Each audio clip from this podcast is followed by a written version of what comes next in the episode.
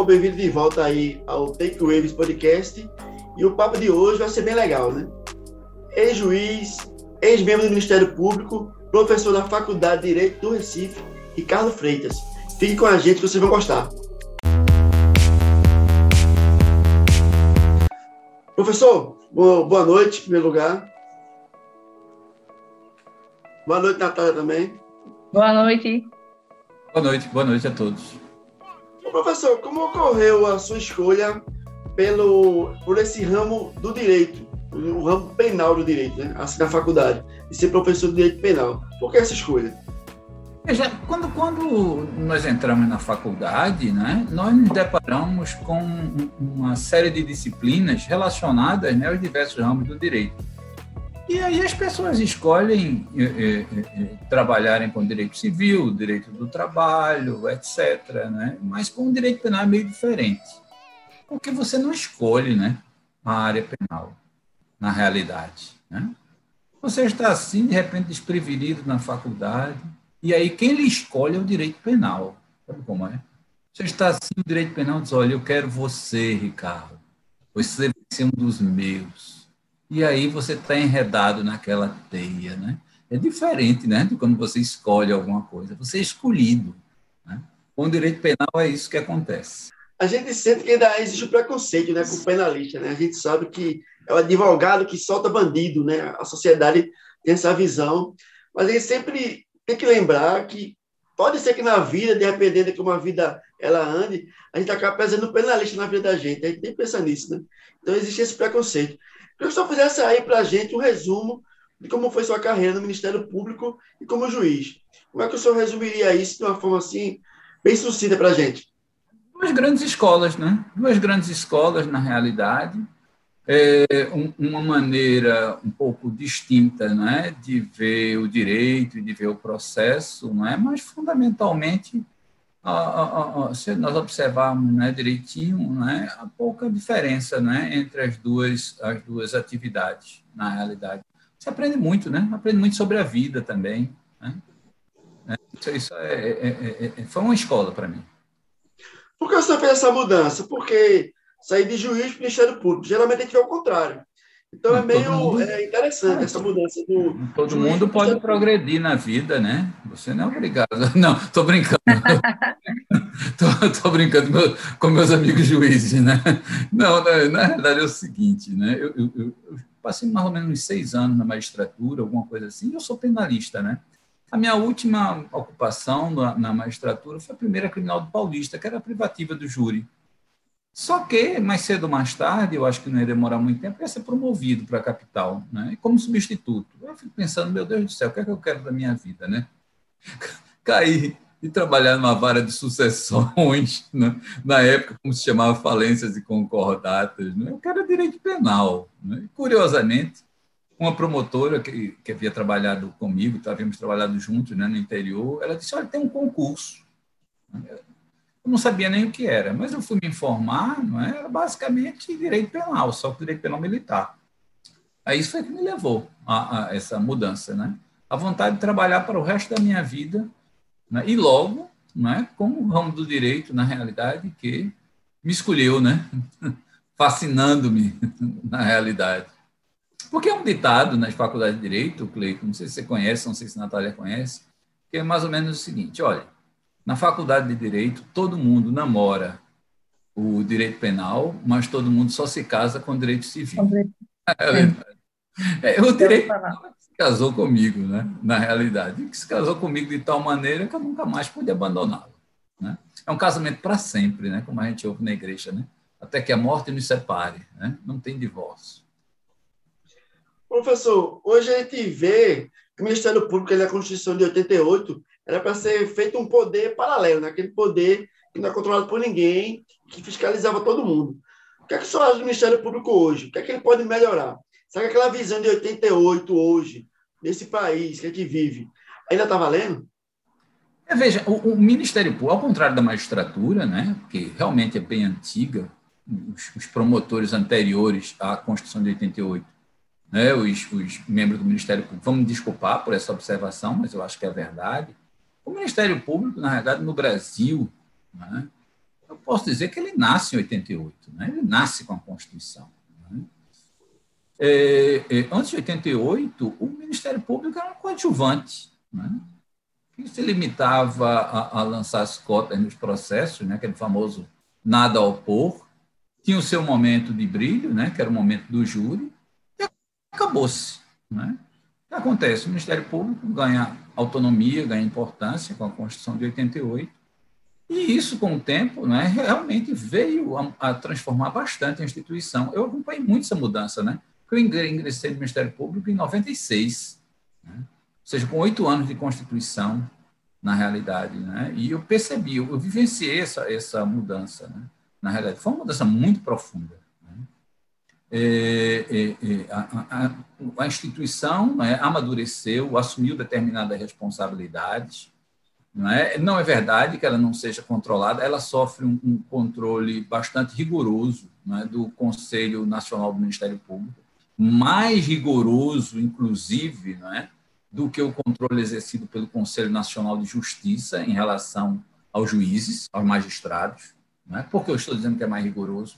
Porque a quantidade de punições é muito maior em termos absolutos e é significativamente maior em termos relativos do que aquelas que são aplicadas aos juízes, né, pelo Conselho Nacional de Justiça. Portanto, é um, um, um, um controle realmente mais rigoroso né, do que o exercido pelo CNJ, né, na realidade. Há um controle, há um controle muito, muito forte né, da atuação da instituição, que naturalmente não pode chegar às raias né, de comprometer a independência funcional. Né?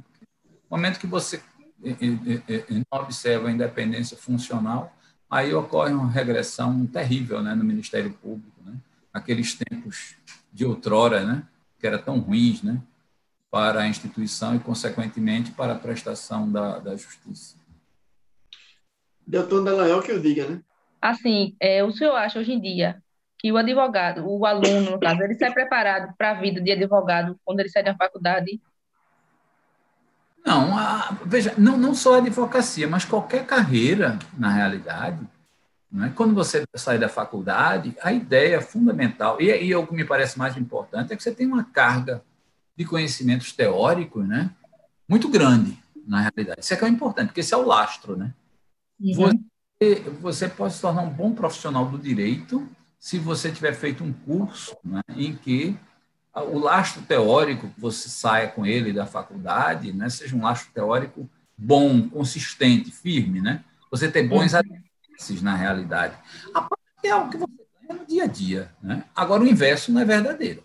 Né? O inverso não é verdadeiro.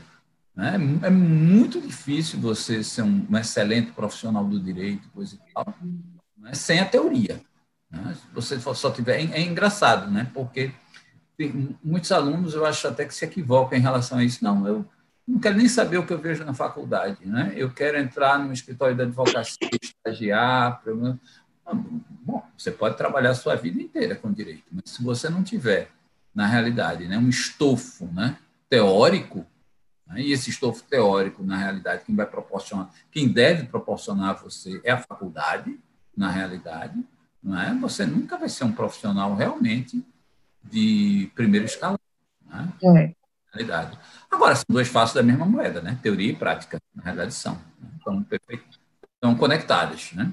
Mas a universidade ela não dá para, na realidade, ela facilita a prática, né? Ela tem prática forense, algumas disciplinas de, dessa, dessa natureza, coisa e tal, não é? Mas o, o, grande encargo, a grande função da universidade, na realidade, é empanturrar, encher os alunos né? de teoria, fundamentalmente. Uhum.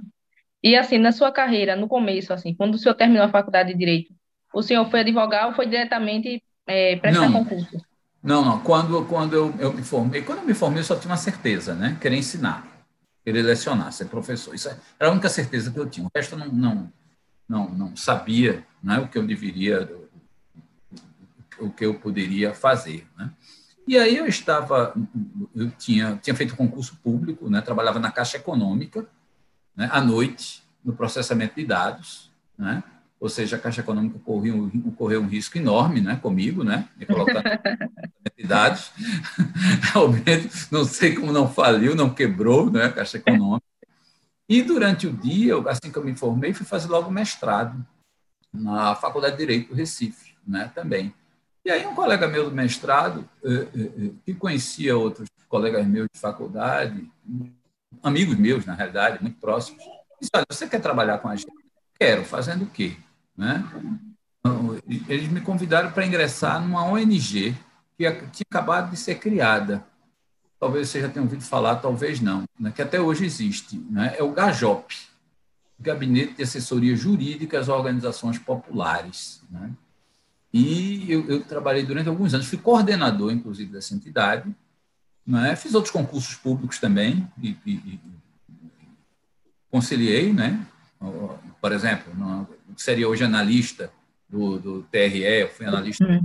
durante algum tempo, né? até que, por questões internas, na realidade, resolvi mudar de ramo, vamos dizer, né? Deixei de vender verduras e passei a vender, né? Com problemas internos, né? Disse, olha, eu, eu, eu, e essa altura deu uma carreira, né? Algo do tipo. E aí eu fazer os concursos que apareceram na minha frente. Fiz um concurso para procuradoria do, do, do, INCRA, né? Uma, e mais foi extinta a procuradoria depois conjuntamente com o INCRA. Na realidade, eu não cheguei a tomar posse. E aí o primeiro que apareceu, na realidade, não foi nenhuma vocação, não fui vocacionado, nasci para magistratura, não. O primeiro concurso que apareceu, o primeiro concurso que apareceu eu fiz. E aí me tornei magistrado. E foi muito bom, viu? Escola, eu guardo excelentes recordações. É assim, não foi nada planejado, né? É, uhum. levando você né, para esses caminhos. Enfim. E o senhor é um apaixonado pelo direito penal, né?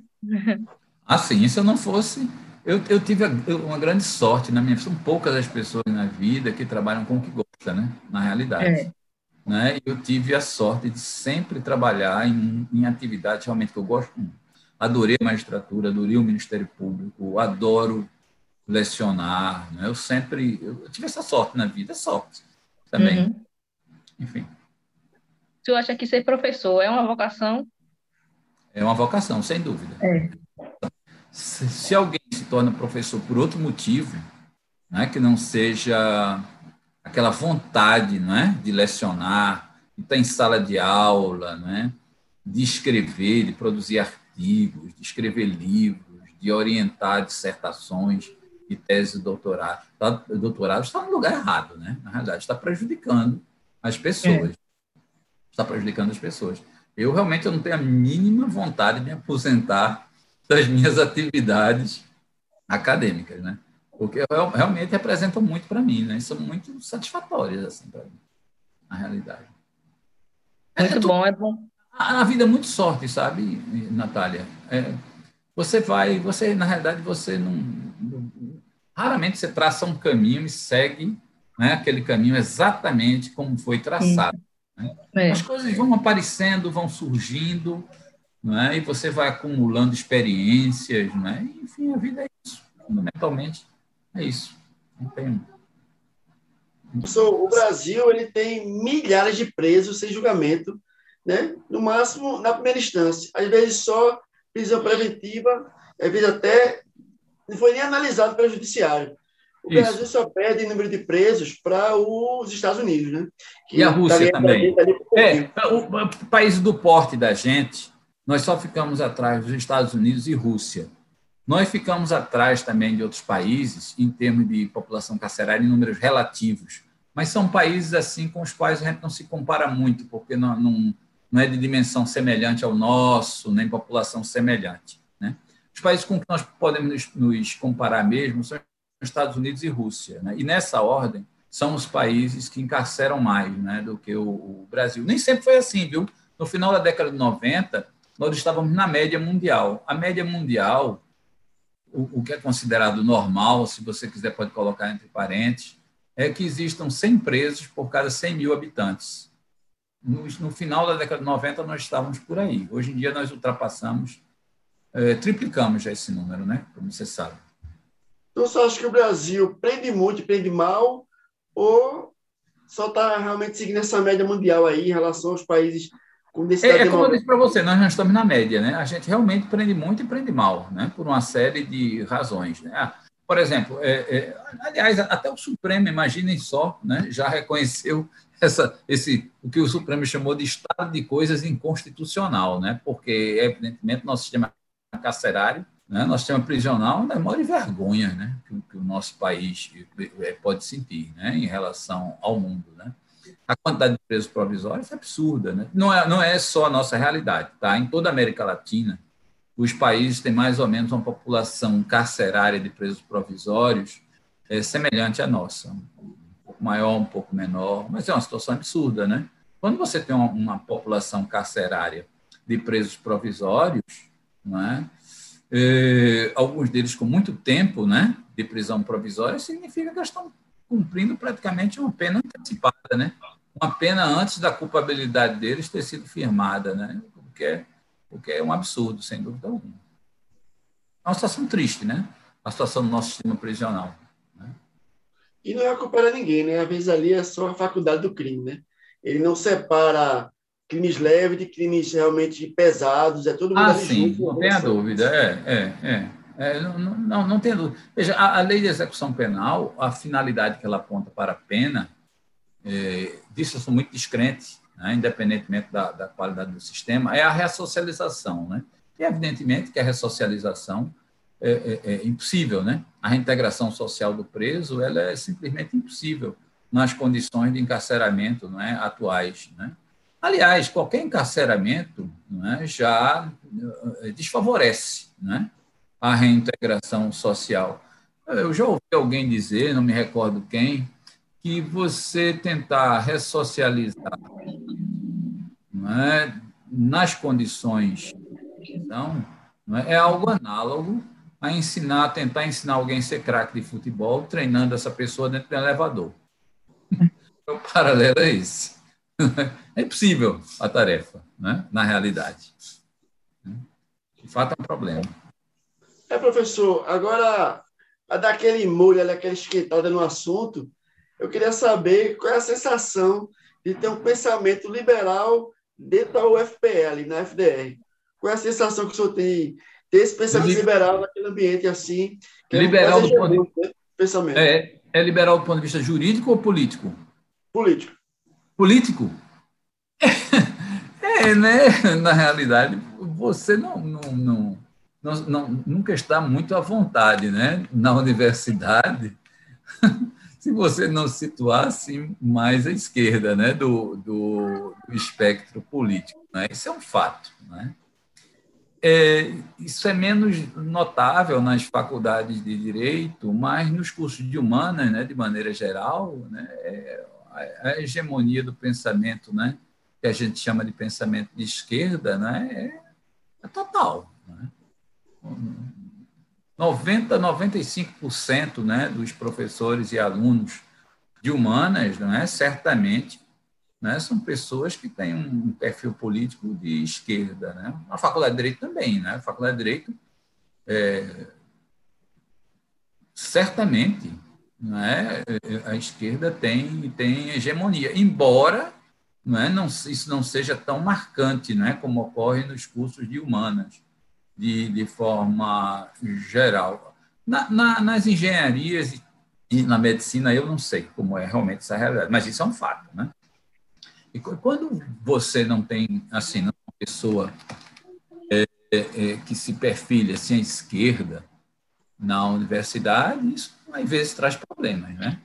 Não é o meu caso, que eu sou, eu sou muito na minha, coisa e tal, não me envolvo em política dentro da universidade, nada mas pode trazer problemas, né? Por, no, a sociabilidade é prejudicada, sabe, Cleiton, na realidade. Né? Você tem um prejuízo em termos de sociabilidade.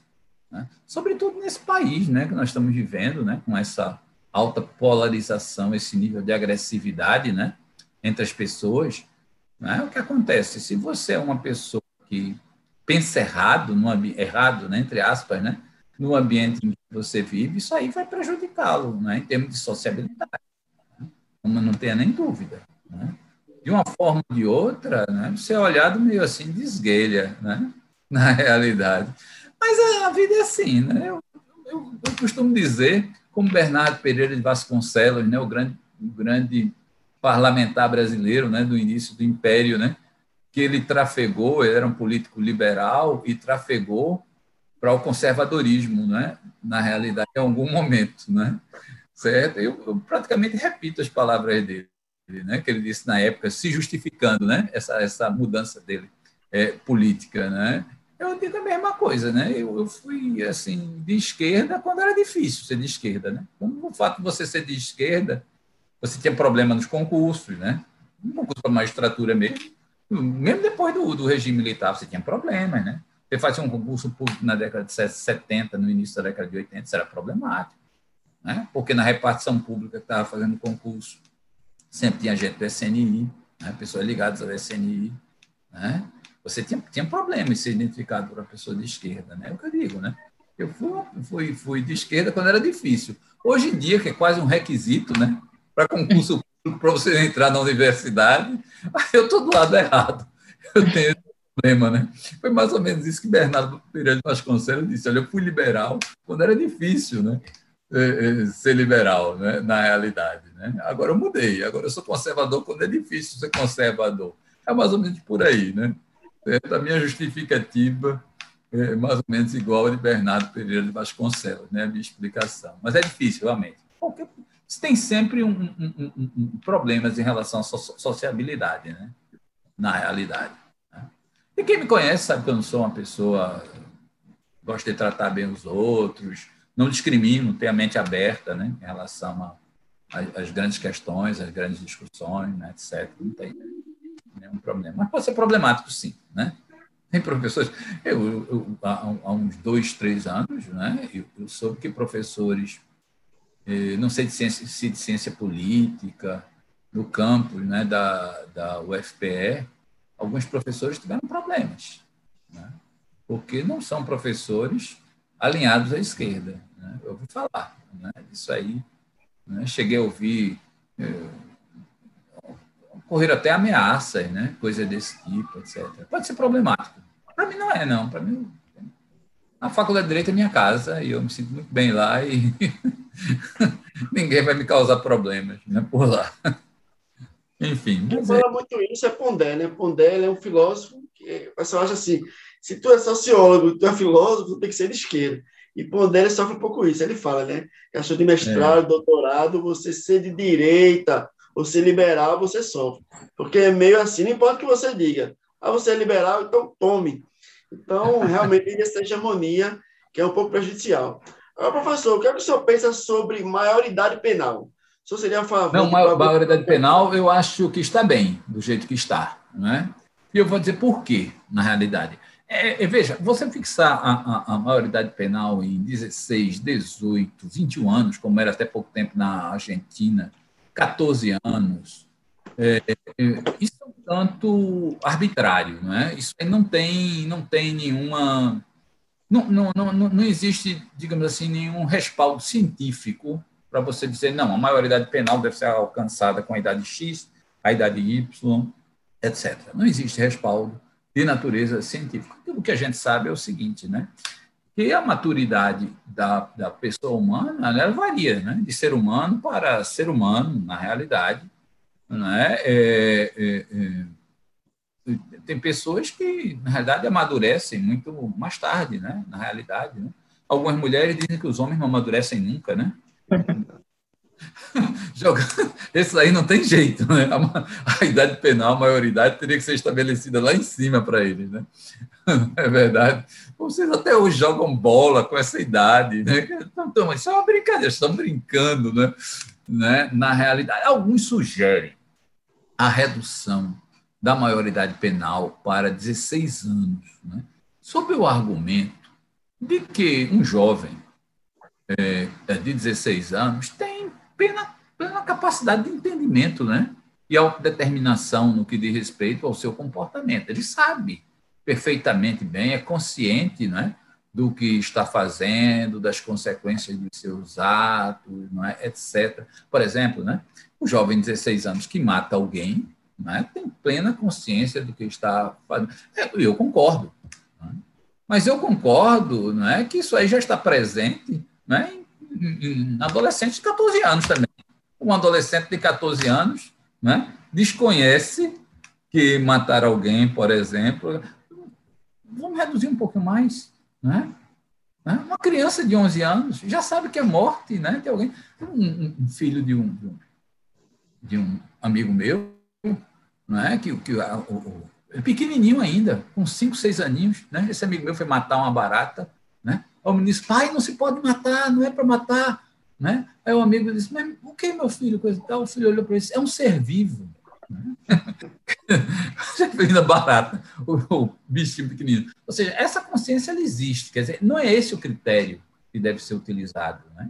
Porque senão a tendência é nós rebaixarmos cada vez mais a idade penal, na realidade, até um ponto né, em que realmente o indivíduo seja tão novinho que não tenha consciência né, em relação às consequências dos, dos seus atos. Uma proposta alternativa é decidir caso a caso em relação à imputabilidade, ou seja, examinar o indivíduo, independentemente da idade, é? e observar se ele tem capacidade de, auto, de entendimento e autodeterminação. É? Aí variaria. É? Alguns jovens com 17 anos teriam essa capacidade, outros não teriam. É? Isso seria examinado caso a caso por especialistas, né? por psiquiatras. Né? Essa solução é defendida por muitos né? como uma solução mais flexível em comparação com a simples redução da maioridade penal. Eu sou contra também. Por que eu sou contra? Né? Eu sou contra por conta, em razão, Cleiton, é, é, é, da, da, da natureza, da seletividade do nosso sistema penal. Né? O nosso sistema penal ele não encarcera as pessoas, né? independentemente da sua condição social, é? da sua condição econômica, do seu status, enfim. Né? Na realidade, nosso sistema penal é um sistema penal que discrimina. Né? dentre as pessoas que cometem crimes, né, efetivamente, ela seleciona né, apenas aqueles não é, que é, efetivamente né, serão rotulados enquanto tais. Né? De modo que eu não tenho dúvida se nós adotássemos esse critério, que parece mais, mais razoável, mais, mais, é, mais adequado, né, de você considerar a, a minoridade penal nos casos individuais, observando o indivíduo, né? quem é o indivíduo, né? se ele tem capacidade de entendimento em relação ao seu comportamento, se ele tem capacidade de autodeterminação, eu não tenho dúvida não é que os clientes do sistema, nesse caso, seriam os mesmos de sempre. Né? Evidentemente que um rapaz de, de, de, classe média, né? bem defendido, adequadamente defendido, né? certo? branquinho, cheiroso, né? com quem o, o magistrado ia se identificar. Né? É. Eu tenho a impressão que esse cara, esse jovem, estudou com meu filho no Colégio São Luís, no primário. Ah, não, ele, ele é primo daquele amigo meu, coisa e tal. Isso inconscientemente, sabe? Isso é um processo inconsciente, né? Certo? Eu não tenho dúvidas né, que o nível de vulnerabilidade de pessoas assim não é, privilegiadas em relação ao sistema penal, faria com que é, dificilmente é, a, a, a, elas fosse atribuída a, a, imputabilidade penal, a condição de imputável. É. Ao contrário, aqueles desfavorecidos socialmente teriam uma chance, uma, uma, uma, chance muito maior de serem apanhados como criminosos na garra do sistema, na, nas, nas garras do sistema. Portanto, é, essa é a primeira razão pela qual eu acho que não se deve mexer né, na maioridade penal. Né? O critério deve ser o mesmo, deve permanecer nos 18 anos. Em segundo lugar, existe outra razão, Cleiton. Me desculpe aqui o fato de eu estar me alongando, talvez excessivamente, né, na resposta à, à, à sua pergunta. Né? Mas a ideia de que o menor infrator né, não sofre uma punição, ela é equivocada. Do ponto de vista teórico, de fato, né, o menor infrator não, não, não comete crime, né, a ele é aplicado a medida socioeducativa.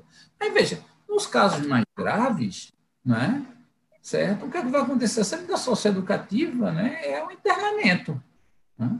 E nada mais é, na realidade, do que uma prisão, né? uma pena de reclusão em regime fechado, ainda por cima. Né?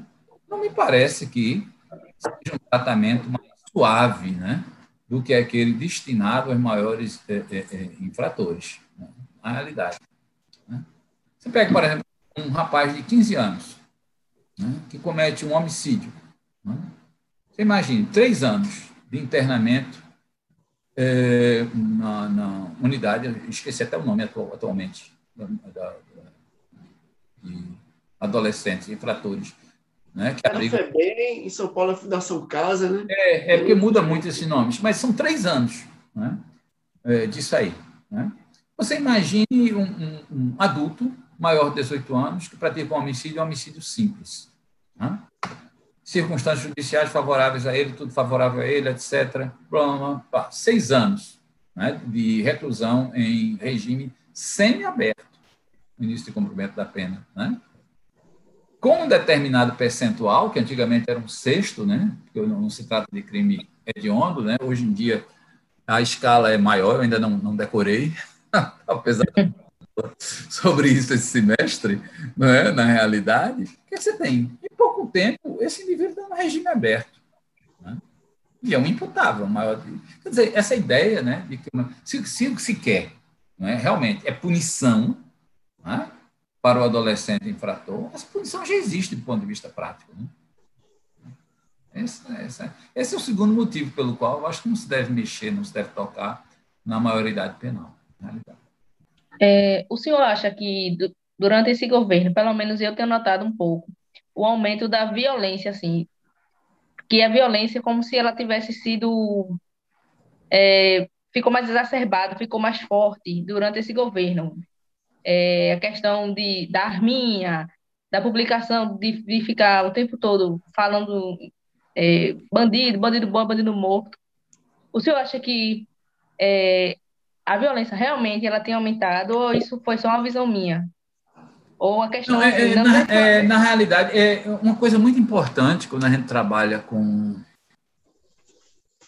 penal, mas sobretudo com criminologia, né, sociologia criminal, é a gente diferenciar a sensação que a gente tem, né, em relação a certos fenômenos, né, que envolvem o crime e a realidade, né? Isso é muito eu, o que eu tenho observado desde sempre né, é uma sensação sempre crescente por parte da população de que a criminalidade violenta né, tem aumentado. Né? Eu acho que você, a sua pergunta gira em torno da criminalidade violenta, né? Isso, é isso. Da, da violência assim, mais difusa entre as pessoas, né? Agressividade. Isso, é. A criminalidade, né? Pois bem, é, é, é, mas os dados, os dados infirmam essa, essa sensação, eles não confirmam né, essa sensação de, de, de, de, de que a criminalidade violenta tem aumentado. Veja, qual, a realidade dos dados oficiais no Brasil que nós temos em relação a homicídios? Né? Vamos pensar só em termos de homicídio, que é um crime padrão, né? e historicamente ele sempre é mais bem é, medido, né? os níveis de, de, de criminalidade violenta, né? pensando em termos de homicídios dolosos. Né? Esses dados a gente só começa a tê-los mais ou menos em meados dos anos 90, né?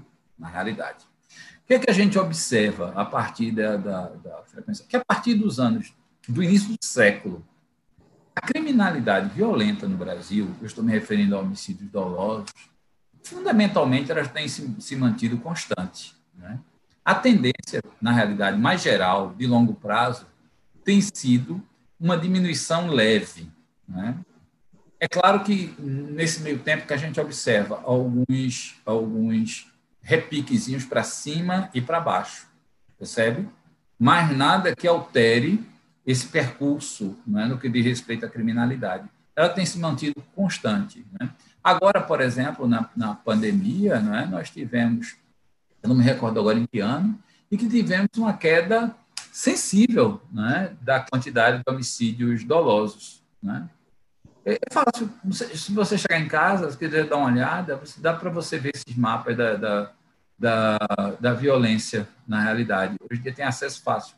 O que é que você pensa? O, o fenômeno mais interessante que nós tivemos nos últimos 15 anos, nos últimos 20 anos, em relação à criminalidade violenta no Brasil, é o seguinte: é como se a gente tivesse colocado um mapa do Brasil de cabeça para baixo.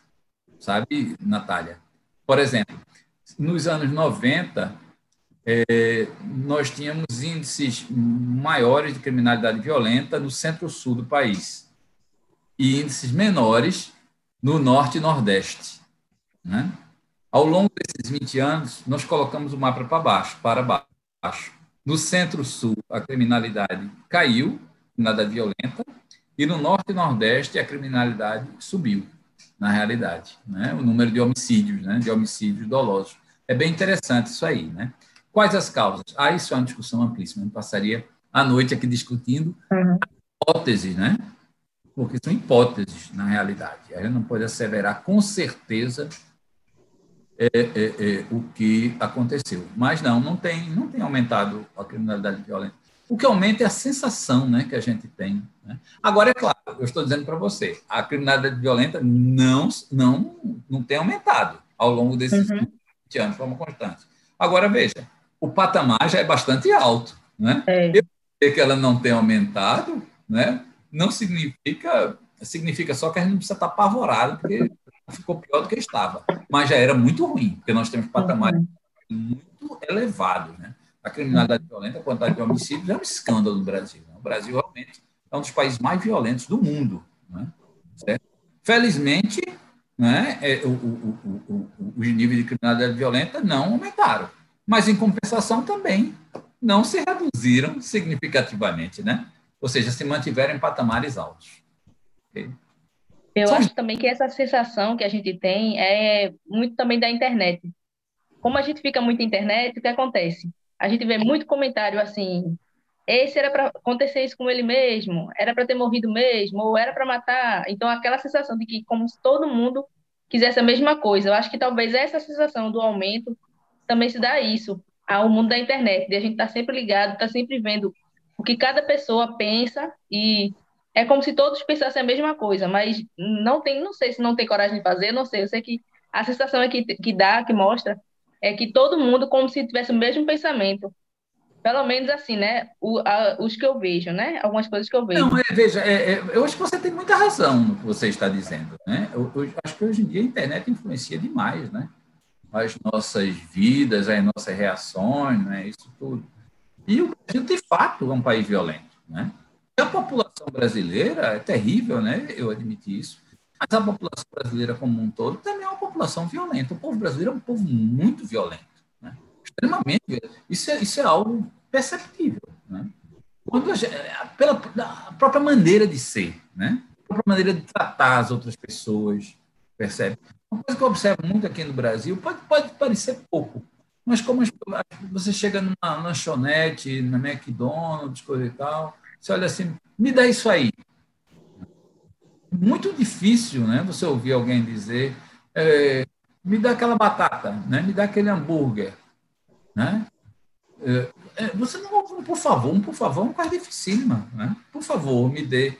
É, é uma coisa dificílima, né? Quer dizer, as próprias relações pessoais aqui no Brasil são impregnadas né, de muita violência, né? Nós falamos alto, né? nós somos agressivos na maneira de falar, né? bastante, né? E em relação à questão da criminalidade, nós somos extremamente agressivos, né? Somos pessoas extremamente agressivas. Não é à toa que nós temos uma polícia extremamente violenta, por exemplo, né? Porque o povo é violento, né? a população é violenta, é violenta né? na realidade. Né? Enfim, é, infelizmente essa, essa, essa é a, é a verdade. Agora, né? Se, algo, se nós temos algo a nos, nos deixar mais tranquilos, né? é que no que diz respeito à criminalidade comum, homicídios, coisa e tal, o fato, por exemplo, do presidente da República ser um fã das armas, né, do armamento, uhum. né, e, e, apoiar a polícia em todas as suas circunstâncias, né, isso aparentemente não está gerando né, um maior número de mortes na, na sociedade, né, na realidade não uhum. tem não parece ter influência suficiente né, para para para aumentar né, o número de, de, homicídios de crimes violentos né, na sociedade brasileira parece que outros fatores pesam bem mais né do que do que esse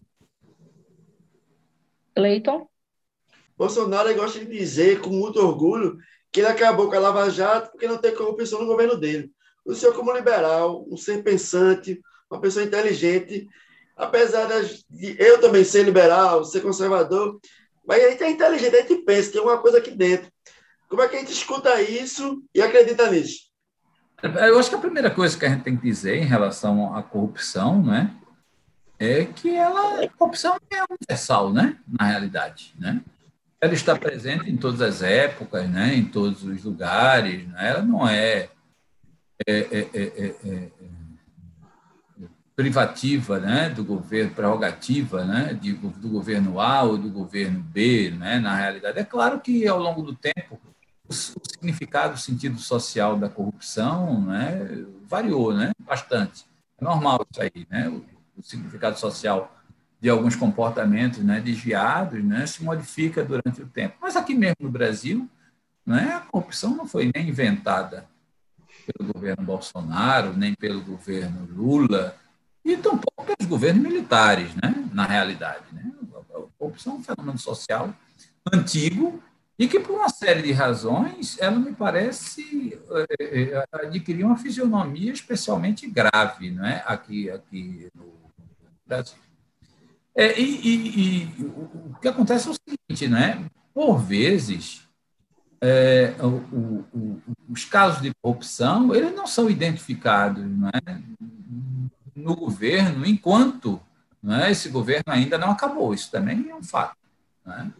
Ou seja, por vezes, nós só vamos identificar determinados casos de corrupção é, nos governos seguintes. Né? Isso, é muito, isso é muito comum. É?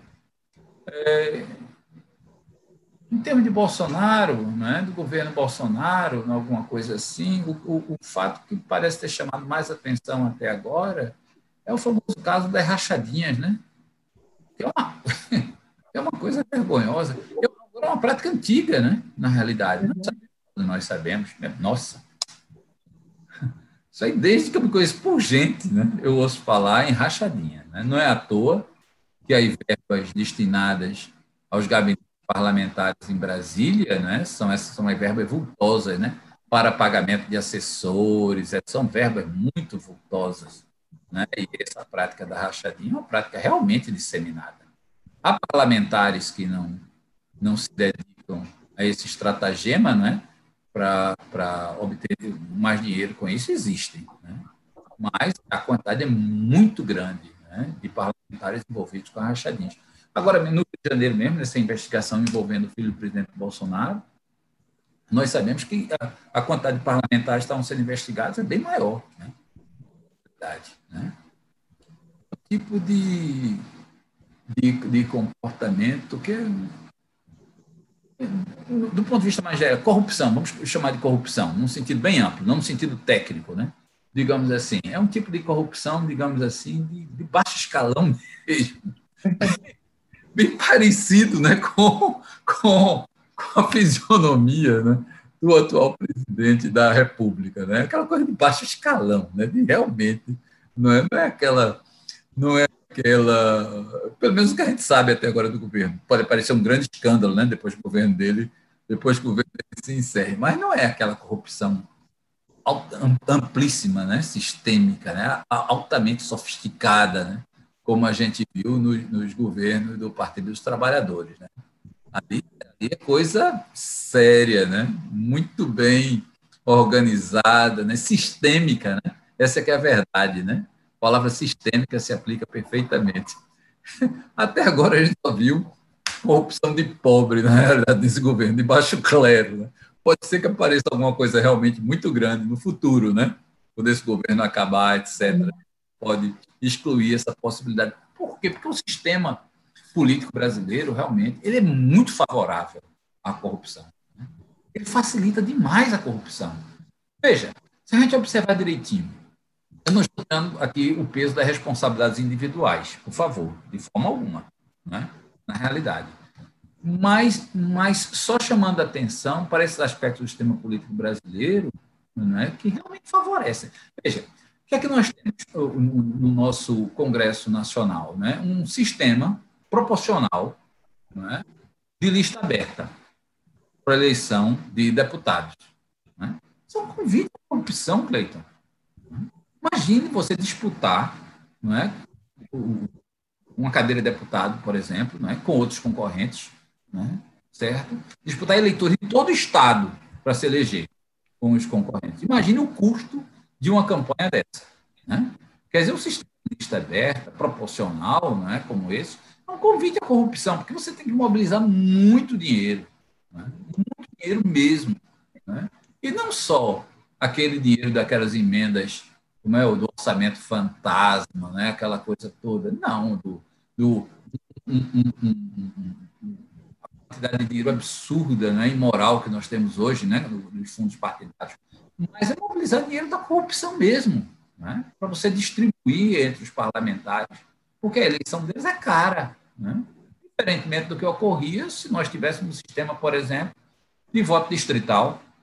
Né, você fizesse campanha no distrito X, por exemplo, né, considerando a população, o, o, o, a zona eleitoral, as zonas eleitorais correspondentes a Paulista, o Distrito Paulista, elegeria um deputado federal, né? né? Gastaria o dinheiro na campanha, etc., só em Paulista, né? e não em todo o estado de Pernambuco. Em segundo lugar, o problema da, da enorme quantidade de partidos políticos que nós temos. Né? Isso é um convite à corrupção também. Né? Nós temos um Congresso altamente fragmentado. Né? A força da fragmentação do, do Congresso né, é que existe o chamado presidencialismo de coalizão, né? mencionado por Sérgio Abranches. Né? Ou seja, para você contar com a maioria, você tem que fazer um esforço muito grande. Isso é um convite à corrupção. Você garantir essas maiorias, na realidade, não é? você tem que. Você termina. Não é? é, é, é você, você termina, na realidade, não é? instalando não é? sistemas altamente corruptos destinados a pagar, por exemplo, mensalões aos parlamentares, uhum. né? esse tipo de coisa. O terceiro fator que eu acho importante é a impunidade. Né? A impunidade. Nosso sistema, nosso, nosso sistema político, né? Os integrantes do nosso sistema político, eles têm certeza da impunidade. Né? Quando eles, eles praticam a corrupção, quando eles mergulham na, na, nesse tipo de criminalidade, eles têm absoluta certeza né, que eles ficarão impunes. Quanto mais poderoso ele for, né, maior a certeza de impunidade. O sistema os protege, na realidade. Né? O sistema político os protege completamente. Né? Como a gente viu na Lava Jato, né? na realidade. Né? O sistema termina se fechando, se protegendo de tal maneira né, que, né, ao final e ao cabo, né, as consequências da Lava Jato não chegam a produzir os efeitos positivos né, que a gente podia esperar, na realidade. Né? Enfim, né? o problema da corrupção, na minha opinião, está ligado a esses três fatores né, imediatos. Existem fatores mais remotos, né? o patrimonialismo, a cultura de desigualdade no país, mas são fatores mais remotos. Né? Os mais imediatos seriam isso. Professor, o senhor, como ex-membro do Ministério Público, e como é que o senhor está vendo a gestão de Augusto Aras? Né? Será que nós temos oficialmente ali, colocado por. Bolsonaro, um arquivador-geral da República? É, veja, é, é, o, o, que acontece com, com o Ministério Público da União, né? E não sei se vocês sabem, mas Augusto Aras ele não é apenas chefe, né, do Ministério Público Federal, né? Mas ele é o, o chefe do Ministério Público da União, ou seja, todos os ramos, né, do Ministério Público, incluindo né, o Ministério Público Militar. Né? Nós temos um problema, me parece, de fundo em relação e de respeito ao, ao, ao processo de escolha dos procuradores gerais. Né? Procuradores gerais são escolhidos pelo Ministério, pelo Presidente da República, né? e essa escolha ela é, é referendada, na realidade, pelo Senado né? Federal. Não é o ideal, naturalmente. Se um procurador da República ele é indicado pelo presidente da República, né? mesmo sendo, sendo aí essa escolha sendo chancelada pelo Senado Federal, de um modo ou de outro, né? ele mantém um vínculo né, com aquela pessoa que me indicou, que é o presidente da República. Veja, eu não estou sugerindo que isso seja algo automático, sabe, eh, Cleiton? Eu não estou dizendo que pelo fato do procurador-geral X ter sido escolhido pelo presidente da República Y, né, ele vai ser um serviçal daquele presidente da República. Ele vai atender exclusivamente os interesses da, da, daquele presidente da República. Não é assim que ocorre, né? porque ele vai ser vai liderar uma instituição, né? as instituições pensam, na realidade, né?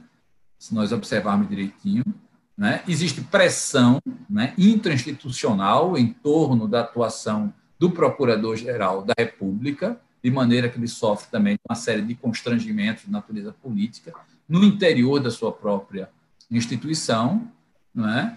Enfim, ele não é apenas, digamos assim, uma correia de transmissão, digamos assim, da vontade do presidente da República, mas, bem ou mal, está ligado ao presidente da República. Qual seria o ideal, na minha opinião? Que o procurador-geral da República fosse efetivamente eleito é, pelos seus pares. É? Eu acho que essa é a melhor maneira né, de você assegurar a autonomia. Nós, nós poderíamos eh, também prever alguma, alguma forma de impeachment, né, envolvendo inclusive o Congresso Nacional, certo? A própria categoria, o Congresso Nacional, um sistema sofisticado relacionado ao impeachment, né, um, um, um tipo de recall em relação ao Procurador-Geral da República. Mas, do meu ponto de vista, para que nós temos uma atuação totalmente autônoma, sem nenhum tipo de constrangimento, não é? ele não deveria ser indicado pelo presidente da República, né? ele deveria ser escolhido por seus pares, né? na realidade que acontece com Aras, na realidade? Né? Ele, ele, de alguma forma, ele se equilibra na corda bamba. Né? A gente tem observado nas últimas semanas, né? ele se equilibra na corda bamba. Né? De um lado, ele tem o presidente da República, que o indicou. Né? Do outro lado, ele tem a categoria, ele precisa do respaldo da categoria. Né? Você não consegue ser um procurador-geral da República com o mínimo de respeitabilidade, se você não for respeitado pelos seus pares, né, que lhe pressionam né, nos conselhos o tempo inteiro, né, etc. Por sinal, nós tivemos esse episódio terrível nessa semana, não é? É total nosso, pelo amor de Deus, né? Criticar o Procurador-Geral da República levar uma bolachada é complicada, não é? Ou seja, tem a categoria, tem o presidente da República e tem o STF também, né?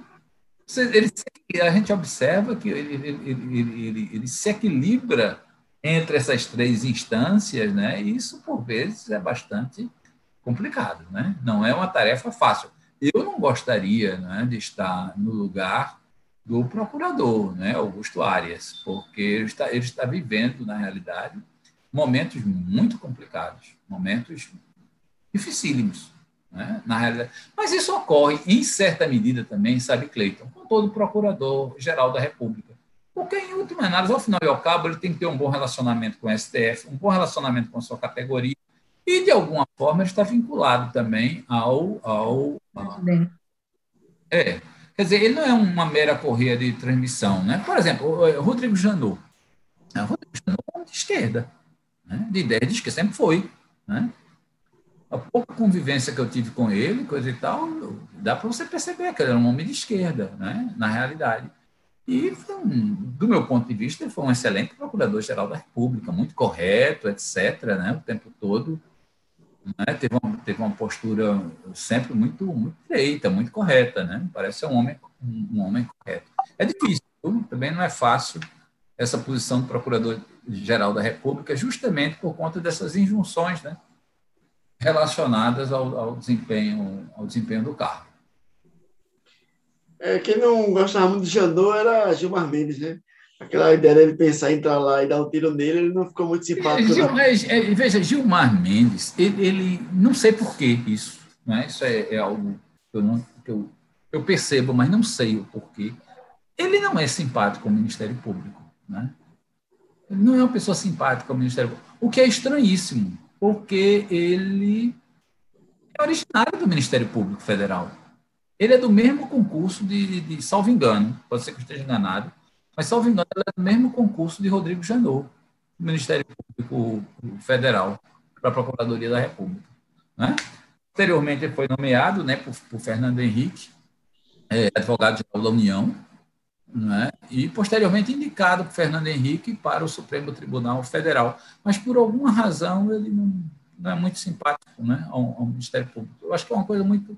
Não sei porquê, mas é uma sensação que eu tenho, na realidade, em relação ao ministro Gilmar Mendes. Só você perguntando a ele pessoalmente se isso, se isso é verdade ou não. Acho que ele vai negar, mas eu, eu sinto isso, né? não há uma simpatia, uma simpatia muito grande em relação ao Ministério Eu só acho que faltou ali, quando Augusto Aras chega e diz que vai acabar com as forças-tarefas da Lava Jato, corta a verba, corta ah. aquelas, aquelas forças especiais. Péssimo, né? É, isso não pegou é, mal, não. Não teve uma cara de é Lava Jato para ele. É. O que acontece é o seguinte: né? no momento em que a Lava Jato, né? a Operação Lava Jato, e, em particular, a, a atuação do Ministério Público Federal, da Força Tarefa lá de Curitiba, né? e, em particular, a atuação dos juízes, dentre eles o mais importante, né? Sérgio Moro, na realidade, em relação à Lava Jato. Né? Se percebe né, que é para valer, né? e existem lideranças políticas, né? porque foram, vejam, foram 11 políticos condenados pela Lava Jato. Né? Políticos de grande calibre. Né? O presidente Lula, o, o, o José Dirceu, eh, Antônio Palocci, os tesoureiros do PT, Vacari, ou seja, políticos de grande, personalidade de grande, grande calibre. Né? No momento em que, digamos assim, essa a Lava Jato, na realidade, começa a mostrar ao que veio, inclusive com seus deixa de ser seus tentáculos, né? O Rio de Janeiro, né? Com o juiz, o Bretas, né? etc. Né? E no momento em que realmente pessoas da mais variada procedência dentro do espectro político, né? Na realidade, se veem obrigadas a prestar contas, né? Pelas suas condutas, né? Na realidade, né? ao judiciário, certo? Nesse momento o sistema reage, né? O sistema reage né, em todas as suas dimensões. Há uma reação forte né, por parte, no nível dos partidos políticos, muito uma reação forte por parte dos partidos do Partido dos Trabalhadores, né, que é o único partido é, organicamente é, preparado para uma reação não é desse tipo, né, uma reação de massa. Essa reação ocorre no Congresso Nacional, é impressionante. Né? De 2015 para cá, Cleiton, se você fizer um apanhado, né, eu cheguei a fazer um apanhado desse rapidamente, assim, de iniciativas do Congresso né, para barrar né, o trabalho feito pelo Judiciário e Ministério Público em relação à macrocorrupção, é espantoso. Todas as medidas adotadas, né, na realidade, foram nesse sentido, culminando com, famigerada, com a famigerada lei de abuso de autoridade, né? que foi feita sob medida na realidade, para intimidar, não existe outra palavra a ser utilizada, para intimidar a polícia, intimidar o Ministério Público e intimidar a magistratura. Essa foi a finalidade única, precípua da lei de abuso de autoridade. E antes disso, veja bem, um deputado, eu acho que foi o deputado Vadir Damus, aquele do Rio de Janeiro, salvo engano. Não sei se você sabe quem é. Que foi presidente do acho, do Rio de Janeiro. Salvo, salvo engano, foi ele. Ele chegou a propor na Câmara dos Deputados, né, né, através de um projeto de lei, que as delações premiadas não pudessem ser feitas por pessoas que estivessem presas. Que absurdo. Você só podia fazer delação bem premiada se você estivesse, fosse réu num processo, se você estivesse solto. Solto. Não, não, vocês imaginem, né?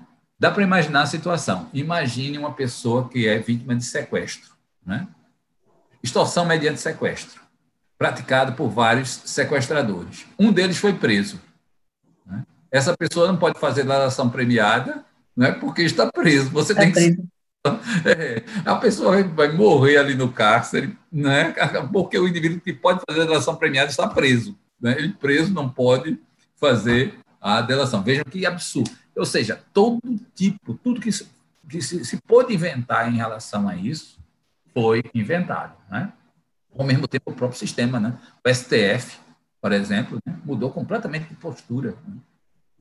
Aliás, a gente havia senti, sentindo isso desde a morte, né, naquele acidente horrível do, do ministro Teori Zavascki, né? É uma pessoa de uma seriedade assim extraordinária, né? Mas o próprio, o próprio, o próprio STF mudou o seu rumo, né? De repente começou a descobrir, né, que algumas daquelas ações, né, deviam tramitar na Justiça Eleitoral, de repente se deu conta que, que a, a Justiça Federal de Curitiba, né, certo? Era, não, o, o, o juízo né, da, da, da, de Curitiba era incompetente né, para conhecer e, e, e, processar os réus né, nas ações relacionadas à Petrobras, né, etc. Quer dizer, o, e, e, o Ministério Público também, né?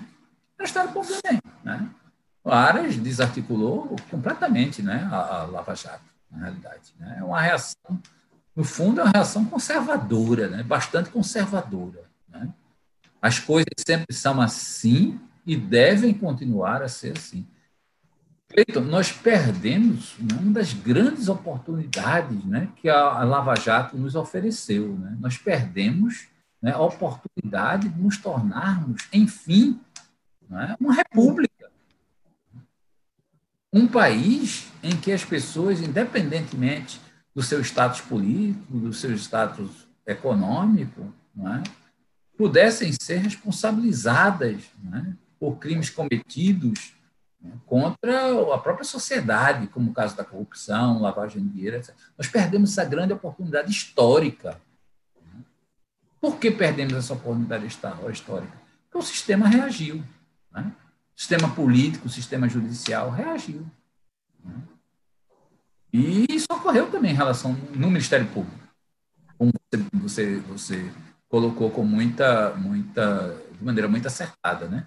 Isso ocorreu também no Ministério Público, dentro do Ministério Público, né? E nós devemos isso especificamente ao presidente Bolsonaro, aí temos que reconhecer, né? Ele foi ele, foi ele quem nomeou o Procurador-Geral da República, né?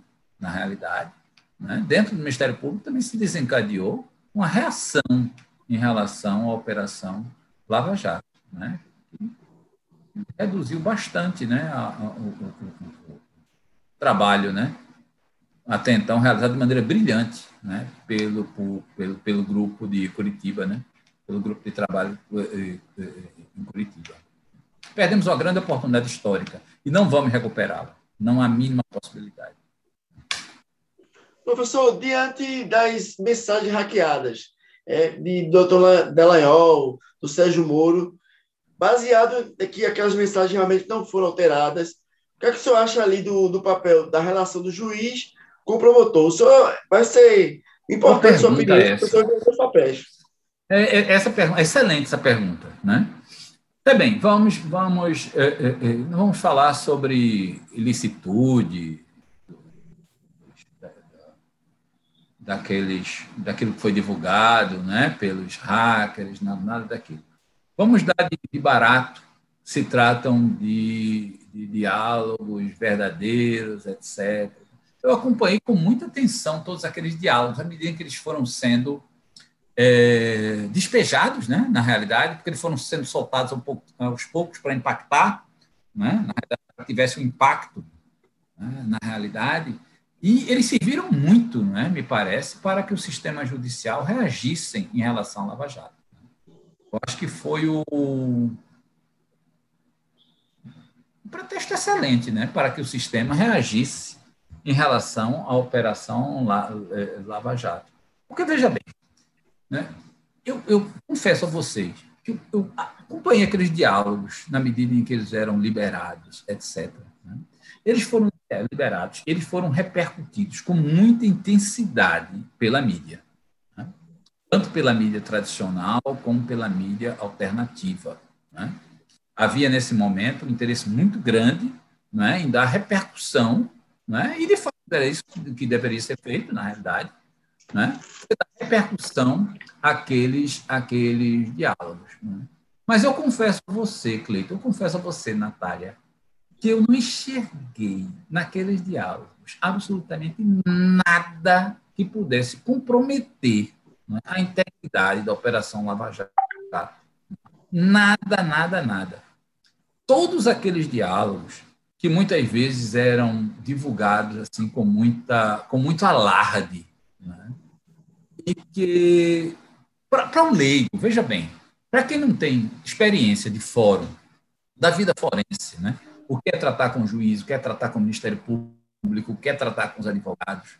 algumas daquelas revelações, algumas daquelas transcrições, né?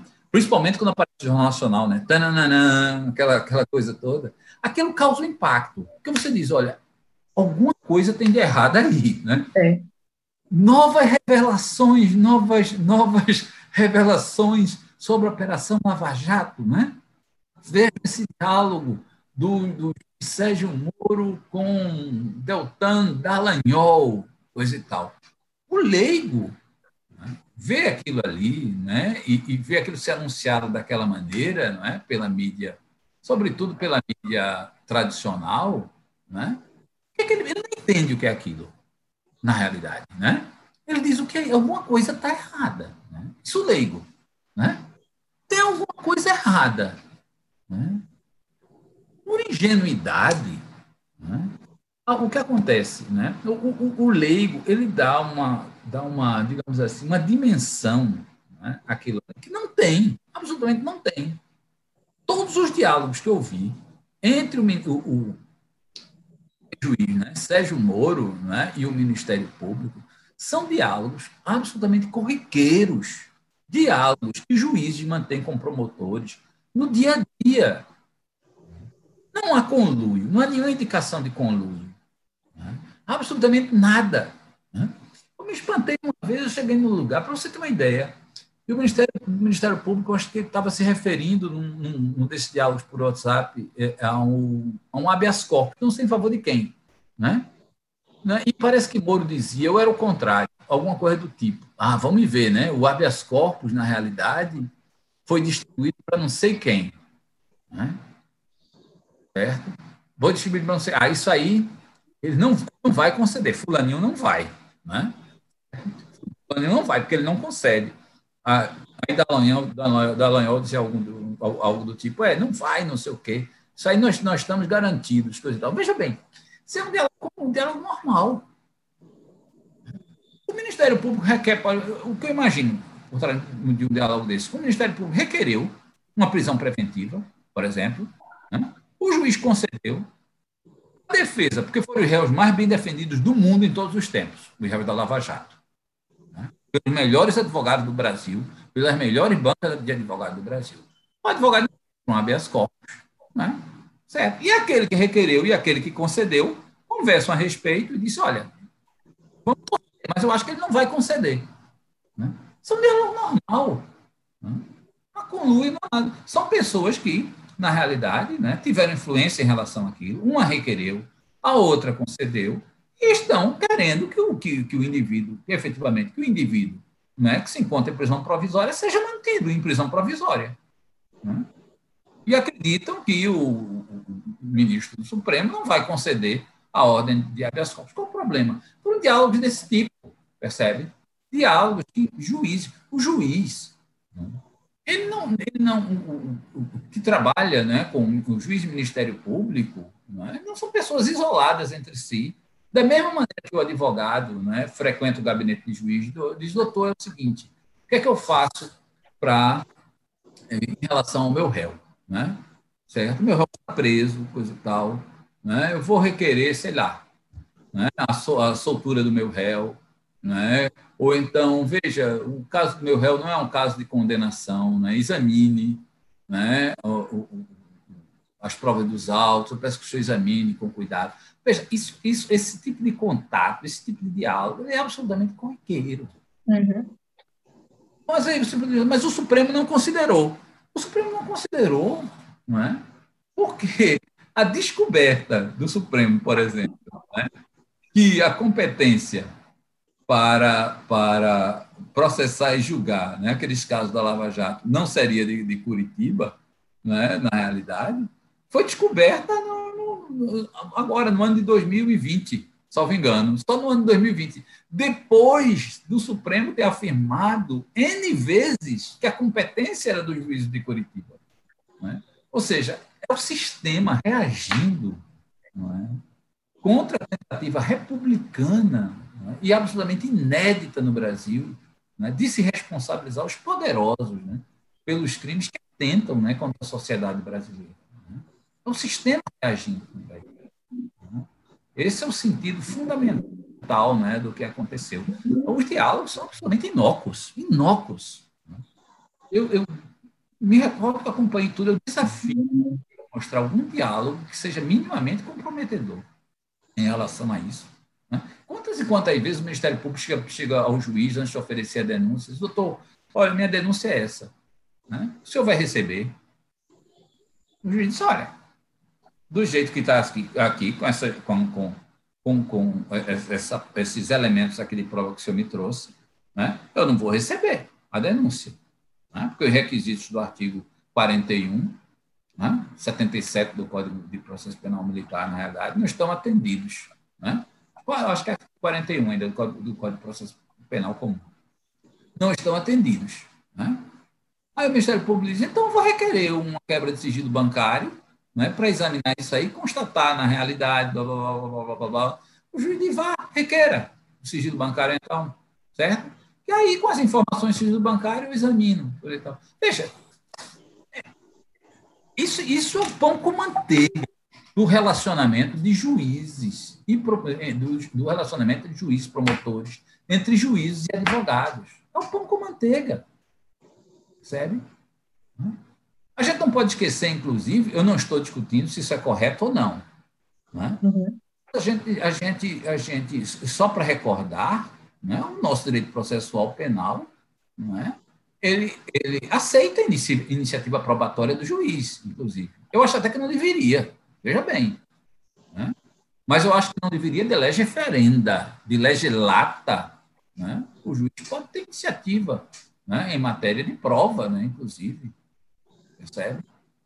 Ou seja, é, é aquilo ali, na realidade, aquelas gravações feitas pelos aqueles diálogos né, divulgados pelos hackers, que era um pretexto, né, que foi um pretexto utilizado pela mídia, né, na realidade, para desqualificar a Lava Jato. Né? Todos aqueles diálogos, tudo aquilo, está dentro, tá, está no âmbito da normalidade né, das relações entre Ministério Público magistrados, né? como estaria né, eh, eh, no âmbito das relações né, regulares, normais, entre magistrados e advogados, né, etc. Interessante é que a mesma esquerda, as mesmas pessoas que reclamam da relação do Moro com o Dallagnol, não acham estranho a Aécio ter ligado para Gilmar Mendes e nem Gilmar Mendes ter ido na casa do Michel Temer na época daquele problema lá com a JBS. Mesmo pessoal acha que é isso aí super normal. Nem me falem nisso, senão daqui a pouco não sei o que pode acontecer com a gente, né? Porque as coisas estão no país. Mas é, é, é, isso que eu quero dizer, né? na realidade. Né? O que eu quero dizer é que, que, que, que determinado tipo de relação, né? na realidade, é característica do relacionamento entre membros do Ministério Público e juízes. Né? Advogados procuram também trocam ideias né, com os magistrados, na realidade, expõem seus problemas aos magistrados. Né? Os magistrados devem ouvi-los, inclusive, têm o dever de, de ouvi-los. Né? E por aí vai, né? Realidade. Ô, professor, qual é a sua opinião, agora polêmica do momento, né, desse ano, sempre tem, a questão de mensalidade nas universidades federais? O senhor é a favor, o senhor é contra? Ah, não é porque colocaram outro dia. É uma, veja, é uma questão, é uma questão é, é complicada, né? na realidade. É, o, é, fundamentalmente, o, o que a gente tem em, em, relação à questão das universidades federais. Eu estudei né, em Universidade Federal, minha filha estudou em Universidade Federal, né, na realidade. Eu estudei na Universidade Federal, meus irmãos estudaram todos né, em Universidade Federal, todos eles na Universidade Federal é, de Pernambuco. Né? etc.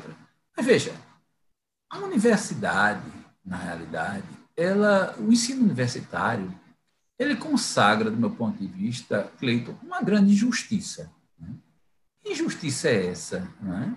É que as universidades federais são casas da classe média, fundamentalmente. Agora, com a política de cotas, isso mudou um pouco, né?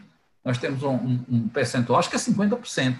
A Universidade Federal de Pernambuco em que cotistas são agraciados né, com, com as vagas. Né? Mas, fundamentalmente, né, é, eu, eu, só não diria que é um privilégio da classe média, porque eu não posso chamar de privilégio por algo que a classe média pagou, né? A classe média também pagou. Né? A classe média, os, os impostos foram recolhidos né, das pessoas de classe média, na realidade, né, de maneira que não é um privilégio eh, as pessoas de classe média cursarem as universidades eh, federais. Mas veja, a classe média no Brasil, Cleiton, é 16%. 84% do povo brasileiro é pobre. Pobre mesmo, e, pobre né, dentro dos limites né, que a gente usa, né, a quantidade de salário, é pobre de verdade mesmo. Né? 16% né, do povo brasileiro está na, na classe média. O que é que significa isso no Brasil? Uma renda familiar acima dos 5 mil reais, né? Coisa e tal, né? Ou seja, a quantidade de pobres é ainda maior não é, do que parece né, na realidade. O que, é que a gente tem? A Universidade Federal de Pernambuco, 50% das vagas são destinadas à classe média. Né? Eu, eu não me conformo com isso. Né? Se você realmente quer, quer, quer conceder uma oportunidade né, de ascensão social às pessoas mais pobres, né?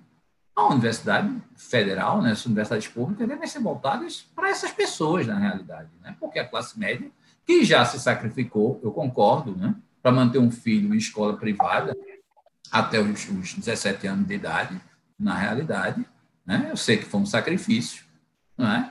mas também foi um, um, um, privilégio, né, você poder manter seus filhos em escola particular, né, certo? Essas pessoas, acho que a classe média, na realidade, não é? deve continuar a estudar em escolas particulares para proporcionar maiores chances né, às pessoas eh, eh, eh, desfavorecidas né, socialmente, que são, em termos relativos, aquelas que arcam com a maioria dos impostos. Né? Nós sabemos que a maior parte dos impostos no nosso país são impostos indiretos. Né? São impostos indiretos. E os impostos indiretos, eles recaem, sobretudo, sobre os mais pobres, ou seja, aqueles que recolhem mais impostos né, na realidade, em termos relativos, que são as pessoas socialmente desfavorecidas, não é? certo? tem um acesso extremamente difícil às universidades públicas, né? enquanto a classe média não. Qual, qual a ideia que, na, na postagem que eu, eu, eu, coloquei no Facebook, né? qual a ideia, a ideia do, do, do autor? É que a classe média pagasse também pelas escolas públicas. Né? meu irmão falou comigo, coisa e tal, eu disse, mas pagar pelas escolas públicas, você acha que as universidades vão, conseguem ser custeadas pelas mensalidades? Não, não consegue ser custeadas, né? mas já é uma contribuição. Né? Claro que as universidades públicas não conseguem ser custeadas por mensalidades. Né? O dinheiro público que tem que estar tem que ser invertido pesadamente nas universidades federais, mas com a contribuição não é, da, das classes médias, etc., pelo menos né, o financiamento dos, do, do, do, da universidade, das despesas da universidade é, é, é, seria facilitado, né, na realidade. Né. A ideia é essa. Sei, é complicado, né? Operacionalizar isso é muito complicado. Eu sei, eu, o que eu sei, Cleiton, é o que não dá certo. Né? O que não dá certo é o FIES. Aí não dá certo, na realidade. Né? Não dá certo o governo despejar fundo perdido, não é, dinheiro na mão de pessoas que querem estudar javanês arcaico. Porque a sociedade, na realidade, não quer pessoas que falem, que conheçam o javanês arcaico, né? na realidade. Ou seja, no FIES você distribui bolsas à vontade, dinheiro à vontade, dinheiro que nunca vai ser pago pelos mais pobres, para fazerem cursos não é? que não vão dar retorno em termos de empregabilidade vão dar retorno. Vai fazer o quê? Vai vender miçanga depois de formado? Ou seja, as bolsas direcionadas aos mais pobres devem ser direcionadas a cursos, na realidade, que apresentem perspectivas né, no que diz respeito à empregabilidade. Né? Cursos que, por exemplo, né, eu não ouço falar num curso para mim que seria muito importante na especialização. E não estou falando aqui em causa própria, vou logo dizendo. Certo? Uhum. Que é o, cursos, por exemplo, de enfermagem com especialidade em cuidados com idosos. A população brasileira é cada vez, é cada vez mais idosa. A nossa pirâmide tinha forma de pirâmide mesmo nos anos 70, 80, hoje em dia, né? Ela é gordinha no meio. É, base larga. É, é um peão. Daqui a pouco, esse pessoal que está no meiozinho aqui vai estar tá lá em cima. Nós vamos ter uma pirâmide invertida aqui no Brasil, ou próximo disso. Né? Por exemplo, O que, é que nós precisamos? Cuidadores de idosos, é uma de obra difícil, né? enfermagem, ou seja, uma empregabilidade grande, né? um curso como esse. Mas, mas ah, o governo, né? na, na, época do, do, de Dilma, né? estava oferecendo bolsa de estudo, né? pagando os estudos para quem quer estudar javanês arcaico. Aí não tem condição. Né? Pessoas desempregadas, quando conclui o curso, não têm condições de pagar, né? e o, curso não dá o retorno social né? que nós, nós precisamos. Né? É uma pessoa formada que não vai dar o retorno né? que deveria dar à sociedade. Né? Aí isso aí, eu acho que a gente deve, esse modelo a gente deve abandonar completamente, porque só serve para enriquecer os grandes grupos empresariais né, que comercializam com o ensino. Só. Ponto. É o que eu acho que esse dinheiro deveria ficar na faculdade. Porque se for para Brasília, não volta. Ah, sim. Então, deveria ficar na é faculdade. O DCE teria direito ali de dizer onde é que deveria ser aplicado. A, a reitoria ia fazer as licitações necessárias porque se for Brasil, não conta. Mas eu sou a favor do pagamento. É, Cleiton. Você acha que os, os estudantes são as melhores. Que fosse usado em Maracatu. Quando eu estudava, era Maracatu toda semana. Então, desde que fosse usado em Maracatu, ele pudesse ser usado na maioria do elevador, do prédio. Era mesmo de Maracatu. Maracatu era bom, viu? Maracatu. De, de, de, de, filósofo de, de esquerda, aí, pelo amor de Deus. Maracatu era bom demais. Eu gostava, assistia todos os maracatus na faculdade. Eu gostava do maracatu sem problema. Mas eu queria saber que se fosse ter um culto evangélico, vocês deixavam também? Se fosse. Se fosse... Maracatu, o dia do culto evangélico, estava de boa. Mas se alguém falasse fazer um culto evangélico, ia ser confusão. Então você pode ter um maracatu que tem um culto evangélico também. Não, o maracatu eu gostava. Se fosse o culto evangélico, eu não iria assistir. Aliás, culto nenhum. Professor, agora, é. né, voltando para o tema político, diante aí do segundo turno, provavelmente Lula e Bolsonaro, né, é que realmente é o apocalipse. Então, só acho que a terceira via ainda tem alguma chance de florescer. Não, não acho. Não, não acho. Eu não acho. Eu, eu acho que não, tem, não, não, não há nem tempo para uma terceira via é, florescer, né? a, incapacidade né, do chamado, vamos chamar assim, vamos chamar já centro democrático, pronto, uma bela expressão, né? A possibilidade do centro democrático florescer, né, nesse curto espaço de tempo, é, não existe? A incapacidade, inclusive, né, de, de dessas forças políticas, né, que estão no centro, né, do espectro político, se organizarem, né, e, e, e, se consertarem né, para ter um candidato, né, a incapacidade é muito grande, né, na realidade. E as forças e, e, e a polarização estão ocorrendo no mundo inteiro, né? Isso é, isso é um fato, né? Então, observando, o mundo está muito é, polarizado, né? Na época dos populismos, né? Do populismo de direita, do populismo de esquerda, parece que, que realmente os populismos realmente ganharam os corações e mentes né, das, das pessoas.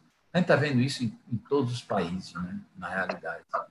Até nos Estados Unidos, né, em todos os países. Eu acho que dessa realidade a gente não vai escapar. Né? É rezar, eu vou rezar muito, na realidade, como sempre faço. Né? Rezar muito para que, para que o pior não aconteça né, em nosso país, porque as perspectivas realmente são muito, do meu ponto de vista, são muito complicadas, né, na realidade. Na última eleição, votei nulo, né? Eu achei libertador. Foi a primeira vez que eu tinha votado, que eu votei nulo para presidente. Eu acho que foi a primeira vez, não tenho certeza.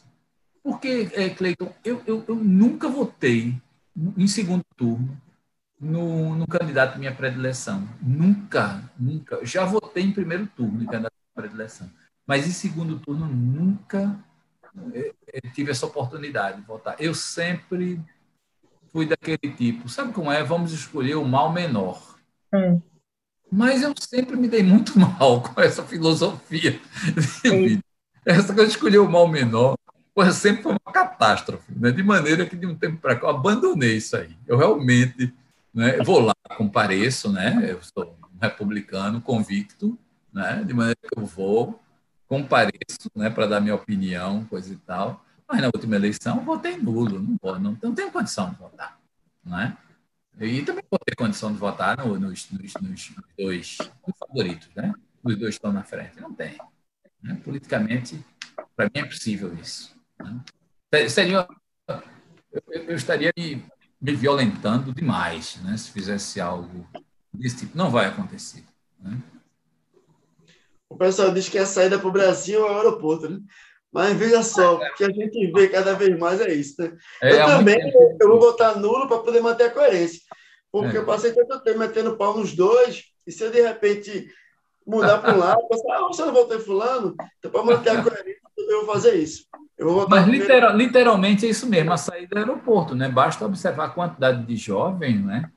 E tem deixado o Brasil não é, nas últimas décadas, é uma quantidade imensa, né? quantidade de imigrantes, né, de brasileiros que estão no exterior. Qual a família nos Estados Unidos exterior hoje em dia? Né? Eu não conheço nenhuma família que não tem um parente morando na Europa ou nos, nos Estados Unidos, ou Canadá também. Tá, tá, é, é, nossa, eu conheço muita gente mesmo, né? minha família mesmo também. Tem várias pessoas.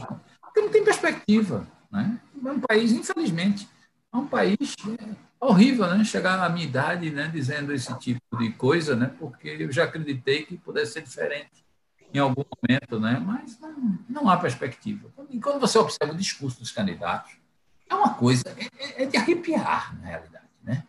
É de arrepiar. Bolsonaro, né? presidente da República, né? Uma Bolsonaro é muita intimidade. O presidente da República é? na realidade, não fala coisa com coisa. Né? Nada que seja, que seja relevante né, em termos de, de, de, de governo. O ex-presidente Lula, quando fala, é uma tragédia. Ele fala coisas terríveis. Né? É uma verdadeira tragédia.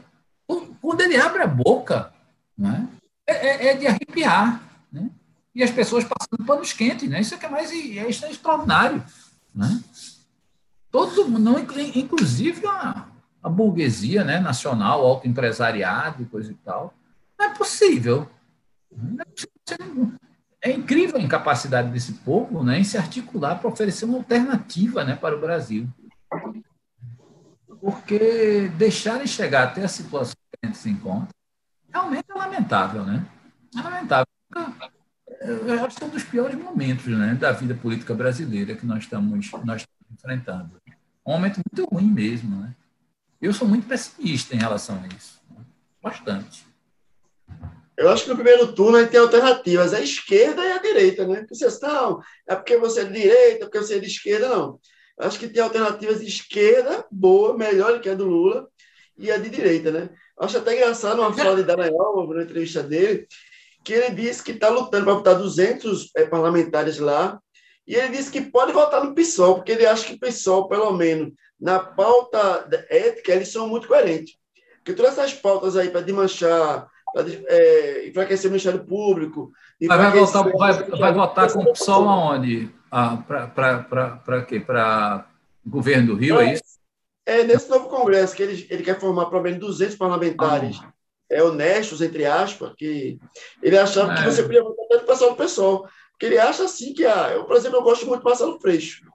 Eu tenho meus problemas é, ideológicos, talvez com o Freixo, mas ele chama você... idade, acho que é uma pessoa honesta. A questão é a seguinte, você também tem que ver... Então, a alternativa é da esquerda também. É, mas assim, é, é, é, o fato de você ser um candidato honesto, né, do meu ponto de vista, isso é o, assim... É o mínimo, né? É o mínimo, né? Na realidade, você tem que, que escolher também candidatos que se adequem né, ao, seu perfil ideológico, ou seja, as coisas que você acredita, né, na realidade. Né? Eu posso ter, ter, ter, ter, estar diante de candidatos muito honestos, né? existe gente honesta, sem dúvida alguma, né? inclusive no parlamento, né? mas que não tem afinidade ideológica comigo. Não voto. Não tem condição, não tem condição de votar. Né? É, assim como também não voto na pessoa, como pode ser minha amiga, mas não tem afinidade ideológica comigo, vou votar, né? Percebe? É, é, é essa é, que é a questão. É, é um parlamentar do PSOL, candidato a deputado federal, ele pode ser honestíssimo, né? Mas na Câmara dos Deputados, o que é que ele vai defender? Né? Vai ter auditoria da dívida. vai defender a supressão do teto de gastos, né? Vai defender o fim da independência do Banco Central, esse tipo de coisa. Não, evidentemente que eu não posso votar no candidato né, do PSOL. Não vou votar nunca no candidato do PSOL. É, é sério o cúmulo da incoerência, né, na realidade. Professor, eu queria agradecer aqui mais obrigado, uma vez. Obrigado, Pela oportunidade. A, a, satisfação, a satisfação foi minha, viu? Foi, foi bom bater com você, né? Fazia tempo que eu não, não te via, né? E para mim foi uma satisfação muito grande, né? Na realidade, nesses tempos, nesses tempos assim tão bicudos, tão estranhos, né? Conversar com gente conhecida é sempre uma satisfação, né? E Natália também, foi um prazer conhecê-la, viu, doutora? Realmente. Sucesso na sua vida profissional. Né? Obrigada, e professor. Tudo de bom, enfim. Professor, quais são as considerações finais, assim, o senhor daria para aquele jogo que está aqui sexta-feira, 10 horas da noite, com aquele monte de vadimeco lá. você tem, tem certeza que você está me fazendo essa pergunta? Porque eu não quero deprimir ninguém, certo? Principalmente sexta da noite. Mas a magistratura é um bom salário. Assim, para a população, o magistrado ainda é visto ainda com aquele, aquele topo da carreira pública. Né? Então, Não, veja, o que, é que, o que é que eu, a única é, o que é que eu posso, posso aconselhar? Estude, naturalmente, a pessoa estudar é, é, é sempre muito importante, estudar sempre, né? Sempre, sempre, sempre, sempre como o estudo né, até hoje, né, eu não paro de, de estudar, né, não só matéria jurídica, inclusive, né, porque a matéria jurídica vai transformar, só a matéria jurídica vai transformar num profissional extremamente limitado, né? um, um robozinho. Não adianta você ser um juiz, um robozinho, né? É capaz de fazer a dosimetria de acordo com as regras, sem atentar contra os tribunais. Se você não tem capacidade, não é, de analisar com seus próprios olhos, né? com a sua experiência, né? aquele caso que você está julgando, não adianta nada. Quer dizer, leiam muito, né? estudem, mas leiam muito de forma geral. Não, é? não se apavore com os insucessos, né? os insucessos fazem parte, né? como diz Maquiavel, né? É, o ser humano é isso, é 50% virtude, 50% fortuna, né? Às vezes você pega no batente, na realidade, mas a sorte não te ajuda, né? Algum dia pode sorrir para você, né? na realidade, de maneira que não não se apavore, siga em frente sempre, na realidade, não é? Com muita disciplina, muita vontade na realidade de atingir os seus objetivos. É isso que eu posso dizer. Você.